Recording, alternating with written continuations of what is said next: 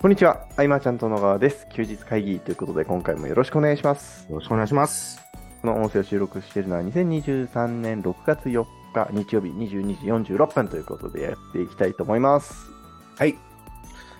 えー今日も収録前にはい。マシンガントークをしてきたわけですけれども、はい。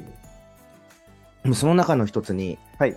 えー自己肯定感を上げるっていうね、はいはいはいはい。グループを作ってやっていくみたいのはね、はい。うこのご時世だからこそ大事なのかもしれないなと。ーん。うん。えー話してる時に、えーはい例に挙げたけど、えっ、と、菅野さんとか、翡翠小太郎さんとか、はい。柳田敦さん、えーうん3人で居酒屋で、お前ならできる、お前ならできると。うん。お互いこう、目標をなんか紙に書いて、はい。できるぞ、できるぞって言いながらうーん。叶えてったみたいな。うん。うん。世界一ふざけた夢の叶え方みたいな書籍にもなってる。はいはいはいはい。うんああやってね、高めていける。ほんの数人でいいと思うしね。いや、数人の方がいいと思うんですよね。なんか、僕も。もやってるんですけど、今。うんうんうん。あまり多いとなんか、あの僕は LINE グループでやってるんですけど、通知多くなるとあれなんで。確かに。うん。で、さ、あのー今さ、はい。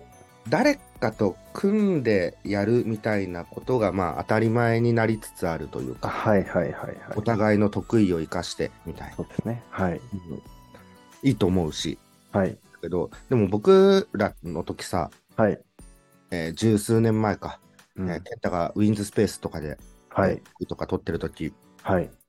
うん、やっぱりまずは一人でできる範囲を広げるというか、一人でもできる範囲か、うんもうねこれすごく大事な気がしてて、やっぱり今でも。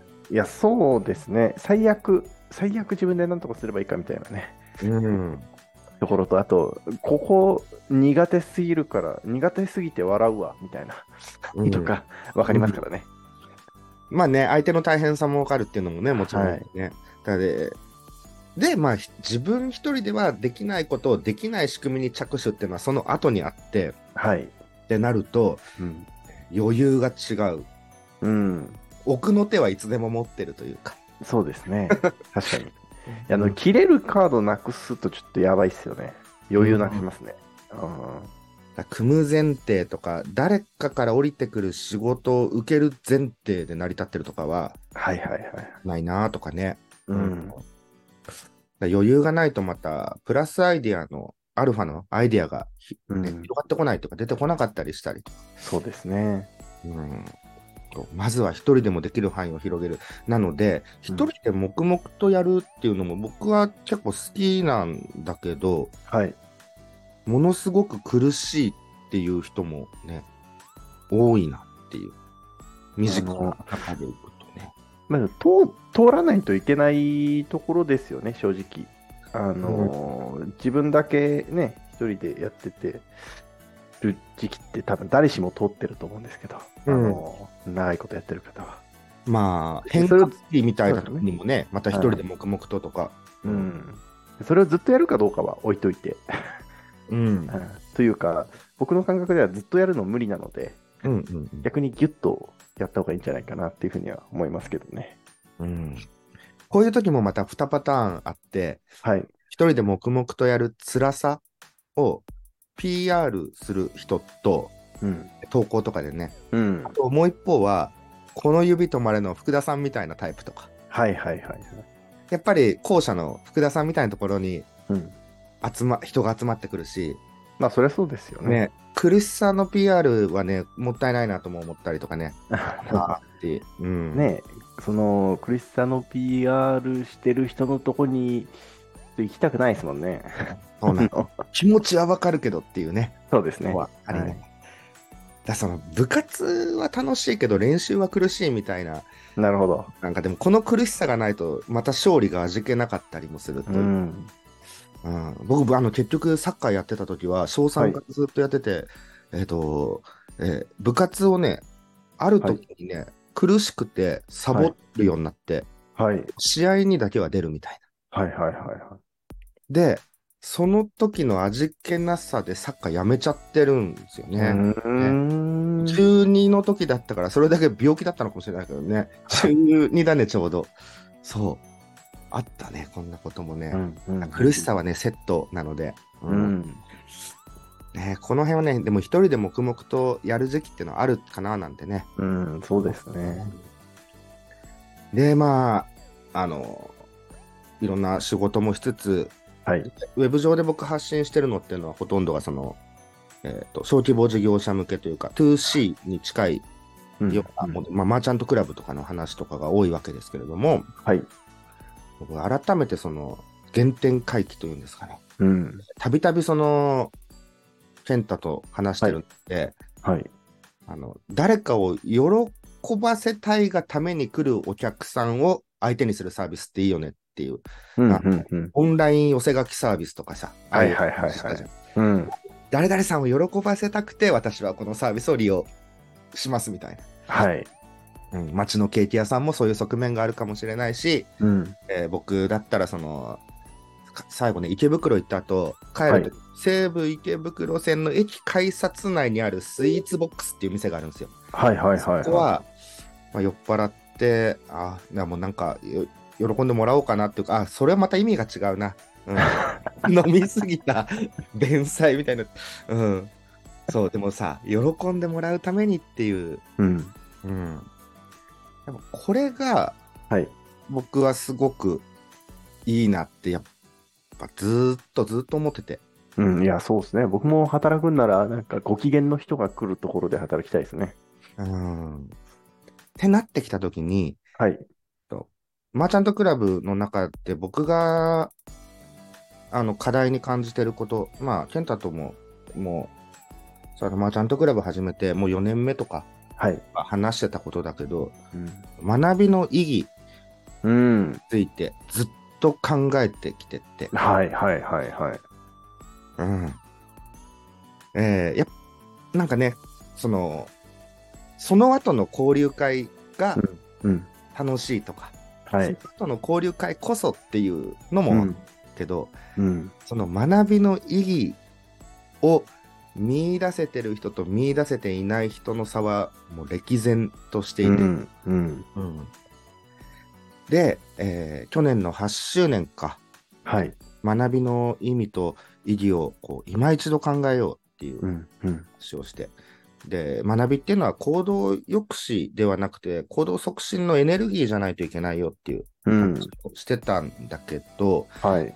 その時にね、6つぐらい、その意義みたいな話をして、うん。何があるかな。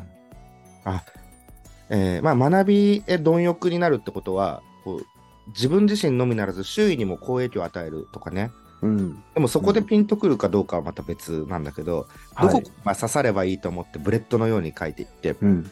えーまあ、あなたが学んでることは誰かのこう膨大な時間の結晶であると。うん考えた時に価値を感じるかっていう人もいるかなとか、うん。うん、あと学びを生かすことはその教えてくれる人共有してくれる人との最高のコミュニケーションになるとかねう、ん。これ実践してこうでしたとか、うん。うん。うん。うんえーまあ、あと喜んでもらうためお客さんに喜んでもらうためにはこう学びを通じたアップデートっていうのは必須だし大切だよとかね、うん。あと一方の側面ではその学びってのは遊び方を教わるにも近しい要素あるよとか遊びうんが増えるっていう部分でとか、まあ、何かしらで伝わればと思ってはいたんだけれども、はい。うん、そうもうまくいかないうーん。まあ、その、受け取る側のタイミングっていうのもありますからね。うんうん。そうなんだよねはい。それをどこかで調べた時にその学び取るスキルみたいなことをね記事で書いてる方とかもいてね、はいはいはいはい。うんうんうん、いやでもやっぱり受け手のタイミングで変わりますって、僕、つい先日、うそれんこそあの、また久しぶりに、あの、成功者の告白読んだんですよ、うんうんうん中田さんの。うでんもう一番最初に読んだのは多分15年ぐらい前だと思うんですけど、うん二十歳前後で読んで、うん多分確か30ぐらいの時にまた読んで、みたいな。で、今あれ読んで。い分厚いやつだよね確かねやまあ、その3時5年間の学びを3時間でみたいな、そのストーリー型のあやつだあ小説タイプのビジネス書なんですけど、はいはいはもう、だから、まあ、読んだことは覚えてたんですけど、あの受け取るものが全然 いいやえなんかあれってその要はこれから起業しますっつってこう成功しましたでそこからいろんな問題起きてきますみたいなうんうん感じなんですけど、昔理解できなかった部分が理解できるようになったりとかうんあのあーあるあるみたいなあのとかでまあ理解できないところもあってああこれきっとこれから来るのかなみたいな思ったりとか、ねすごい思うところがありましたねあの久しぶりに読んで先人の経験は深いですね。いや深いですよ本当にうんだから受け取る準備ができてなかったんだなって思いましたねその昔の自分はああ、僕もでも読んでみたら、そう、いろいろ感想違うんだろうな。いやもうだ特にその前のお子さんがいらっしねその、うんうんできてから多分読んでないと思うんですけど多分全然違いますよ受け取るものそう読んだっけってなるぐらい違うかそう 僕も僕も僕もそうでしたねらね。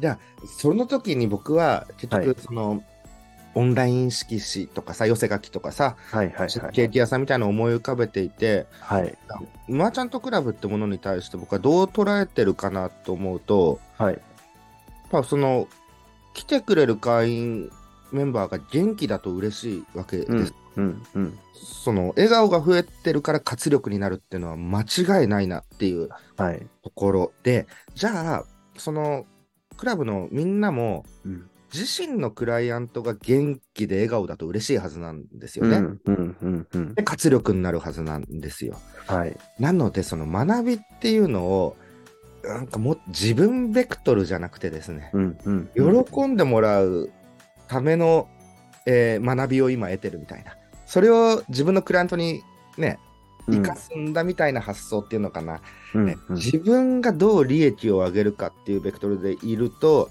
うんえーっとこの方法論だとまだえーっとあれでまあ他のいいのがとかねなんかね止まったりとか、うんうん、この流れをね変えたいなってまあえっ、と分かりやすいコンセプトを作ってまとめなければだけれども、うん通しやすい言葉に変えてねうんいかなきゃいけないけどそれが大事だなっていううん風なのをね最近散歩よくするんではいはい散歩しながら。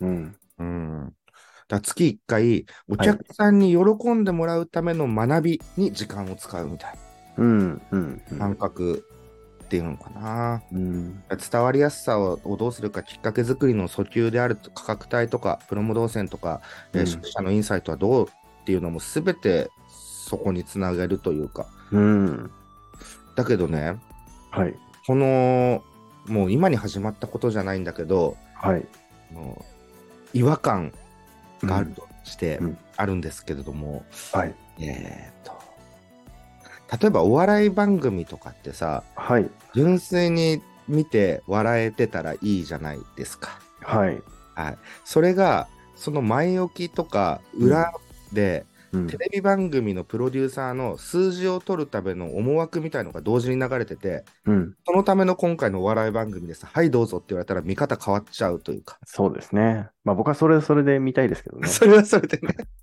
でも珍しいから見たいって思うのかもしれないしはい常にセットになってたらそのお笑い番組って何なんだろうみたいなさうんうーんとあとはまあスーパーで物が売られててはい必ずね原価も貼られてた時ってどんなイメージなんだろうとかうんうーんスーパーで500円で売ってる原価35円みたいなかな書いてあるみたいな。うんうんっていうまあね例えばそういうのがあった時にうんっていう違和感を感じるね違和感を持っていると思うんですけど、うんマーケティングの中でもそうで、うんと例えばそうだなこうすれば食いつくだとかはいは作いれはいるみたいなのは、はいマーケター界隈での話としては成立する言葉なのかもしれないけどはい今はこう可視化が進んで透明のガラスの時代です。うんううんんなんかなんかやうーんそうだなもう一個じゃあ例出すとしたらはいじゃあ今月の売り上げは500万円でしたって SNS とかで投稿するじゃないですか。はいはいはでい、この方法は本当に簡単なんですよと言って100万円で売ってるみたいな、こはれい距離が近すぎるのが僕、すごい不思議。うんだってそのクライアント100万円払った人も、はい。え今月は500万円だの、一人に含まれちゃうっていう、なうんんうんこうのん近さはいはいはは、だいぶみんな気づいてるよなと思うんだけどい。ね。まあそうっすよね。うんいやでもどうなんでしょうね。気づいてないのかもしれないですけどね。気づいてないのかな、はい。うん、発信してる場所が同じっていうね。 いやでもやっぱりあるじゃないですか。こう、自分は特別だからと。うん。分かってながら思ってるかもしれないですし。ですね。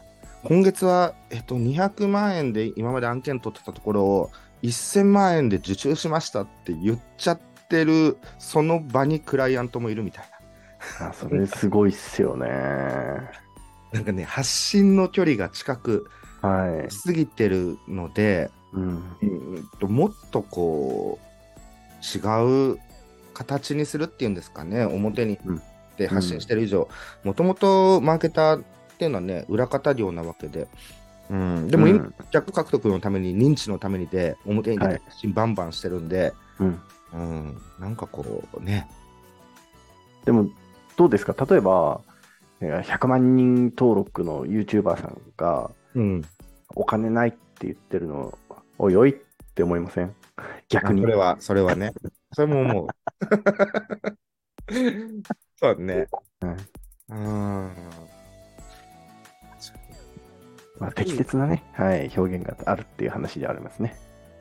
うんそうなんですうん。だから僕はマーケティングっていうものをそもそもどういうふうに考えて、えーね、はハマい。って使ってきているのかなとか、勉強してきてるのかなとかうん。思うと、うん、もともとはそういうオンライン寄せ書きみたいなう感想ん。だったなと。うん。うーんと、だから、100万円を稼ぎ続けるための何かの方法を教えますとかになってくると、うん。うーんいや、いいんですけどね、みんな自分のために学ぶじゃないですか。まあ、そうですね。もちろん、それもいいんだと思う。けれども、うん。いや、綺麗事かな、わからんな。はい や、でもね、その、僕なんて、あと何年、ね、頑張れるか、体調どこで崩すかわかんないんで、い。あのやっぱ生き様は貫きたいというかですね、うん。いろいろ見てきたからこそ僕はこういうふうにね、な思想になってるけどそれこそ神田さんのねさっきの本じゃないけれどもはい。いずれ気づいてくれるんじゃないかなとは思うというう。ん。うん。うんまあ、多分あれですよ。あの、気づいた人は、もう、言えないんだと思いますよ。黙っちゃうと思います。そっか。はい。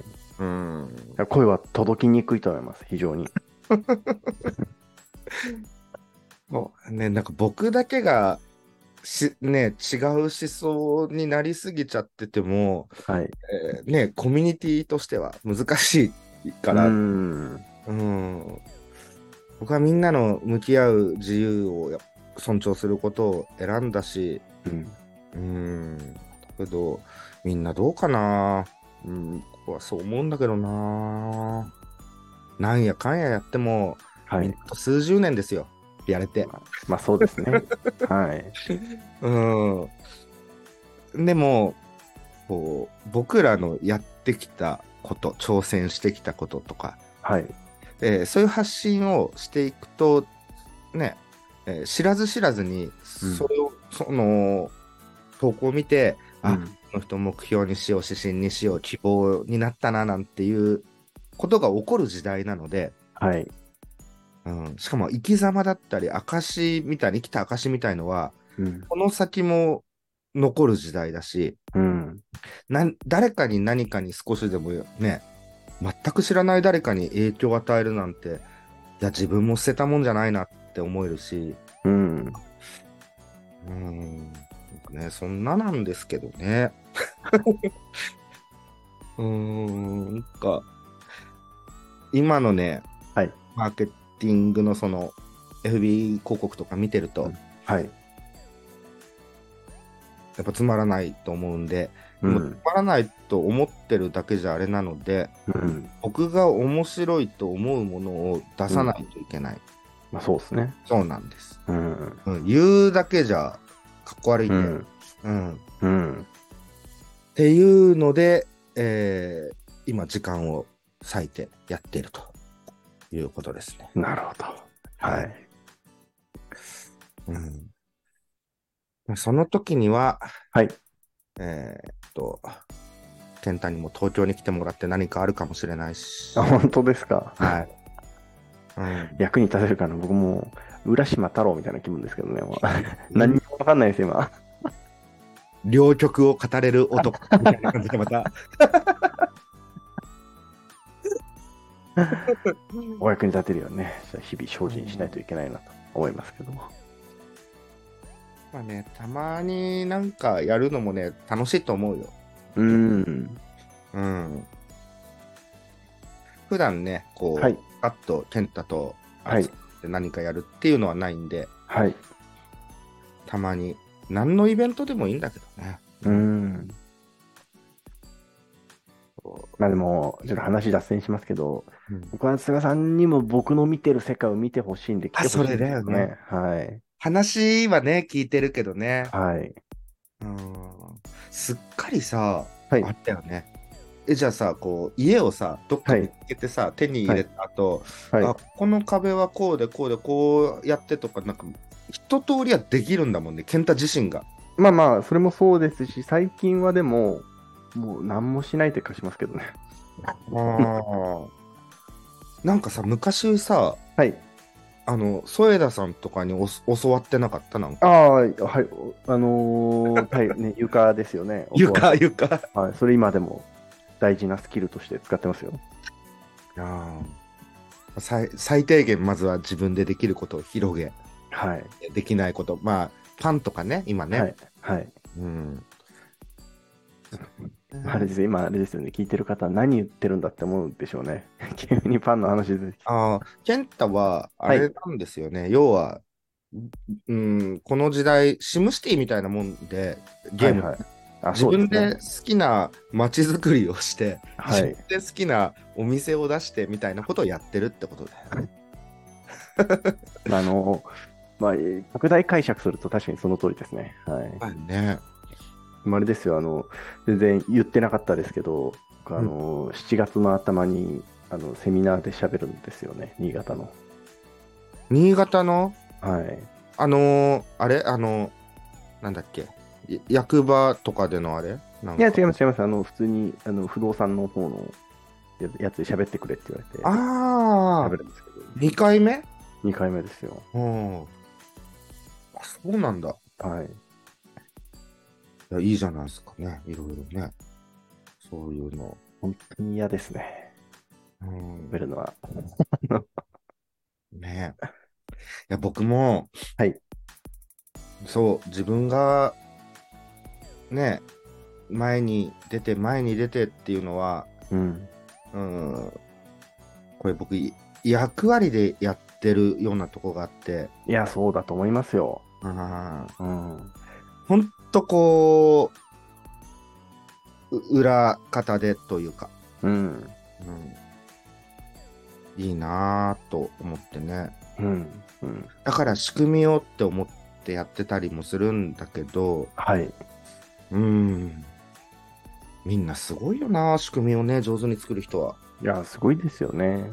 うん、なんか、あの、伊坂くんとかさ、はい。えっ、と、こう、企業さんとこ行ってさ、撮はい影するっていう、そのスタッフ集めるだとかも、はい。スタッフに、その電源を入れるからマニュアルを全部作成して、はい。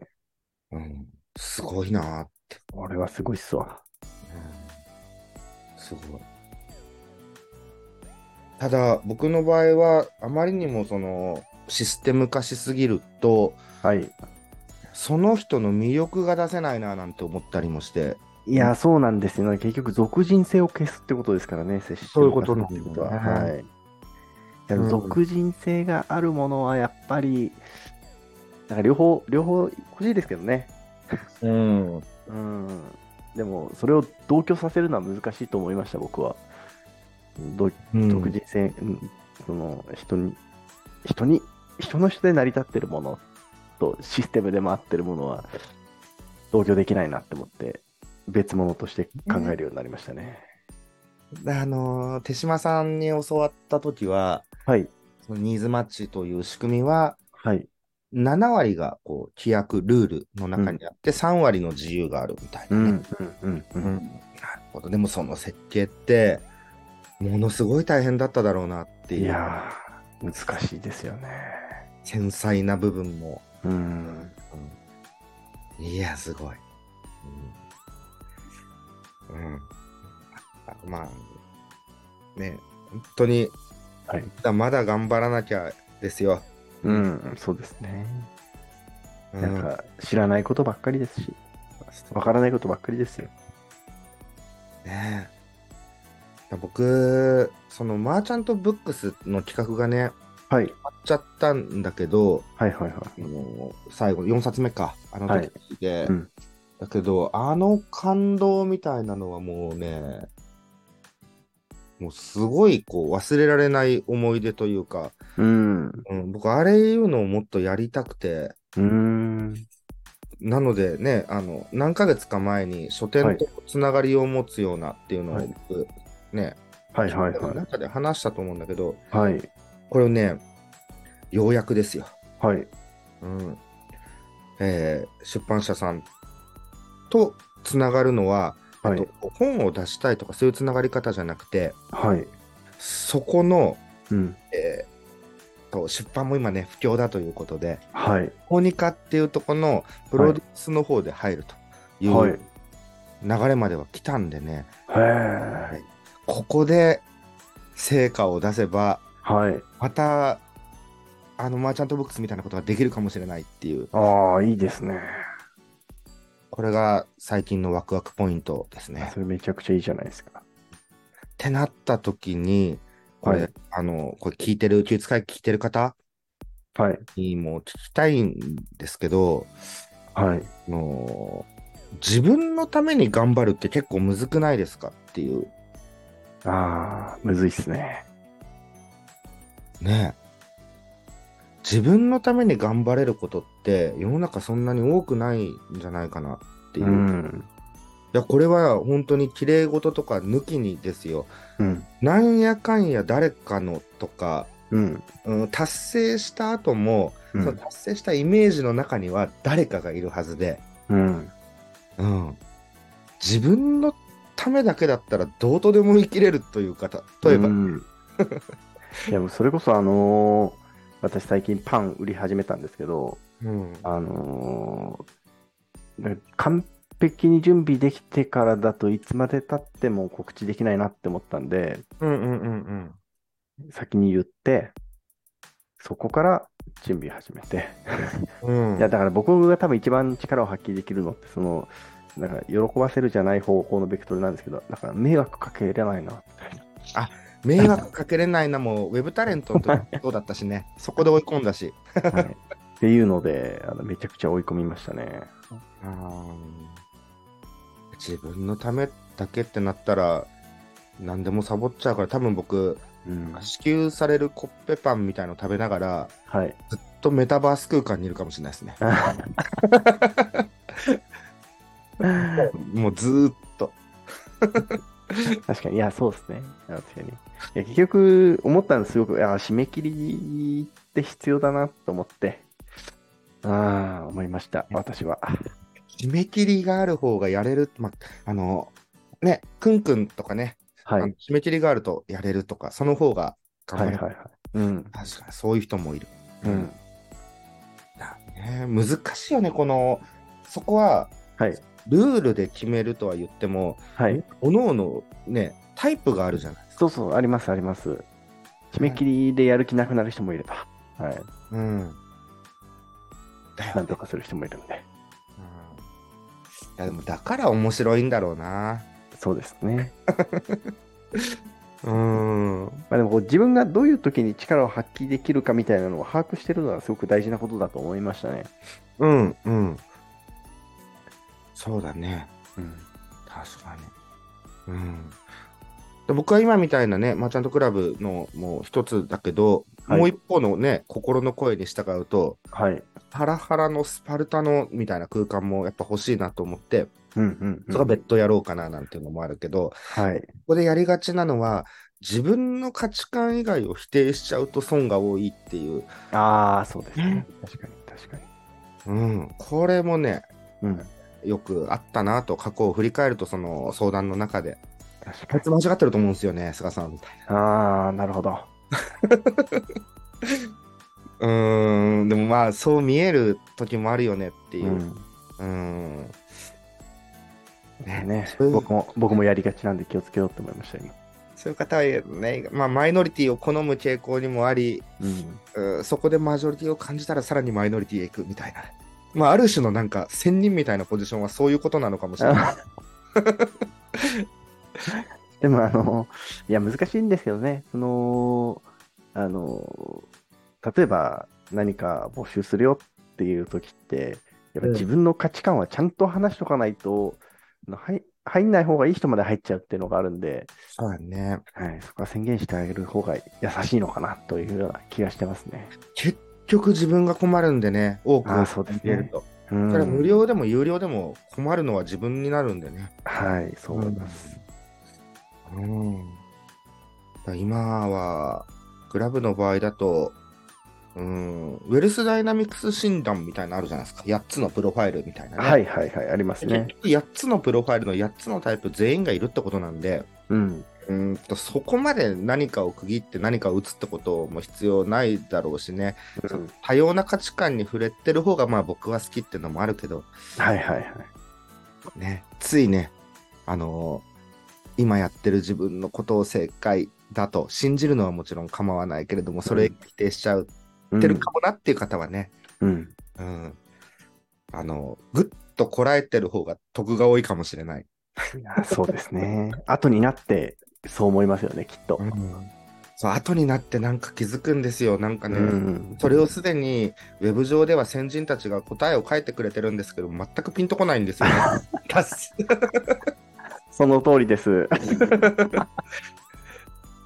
そうなんですよ、うんなのでねぐっとこらえるこのこれは今一時のあれなのかもしれないみたいな、うん今今はこう考えて今はですというねことですね。はい今、はというのが大事とでも人の考えは簡単に変わるっていうのね。そこもあります そうなんですはい。うん僕思います。はい。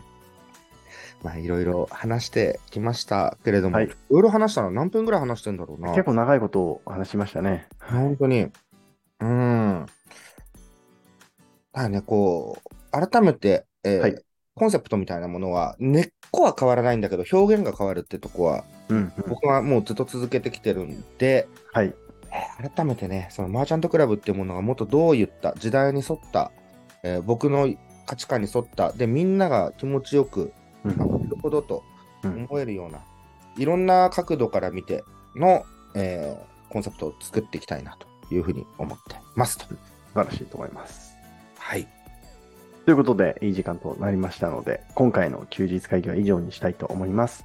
えー休日会議に対するご意見、ご感想、ご質問などなど、LINE、えーもしくは、スタンド FM のコメント、えーレターなどからご連絡いただければと思いレます。ター。ね、はレい。ターね、もらったことないんで、もうレター欲しいです。あーぜひ、よろしくお願いします。はい。はい。ということで、えー最後までお聞きいただき、ありがとうございました。ありがとうございました。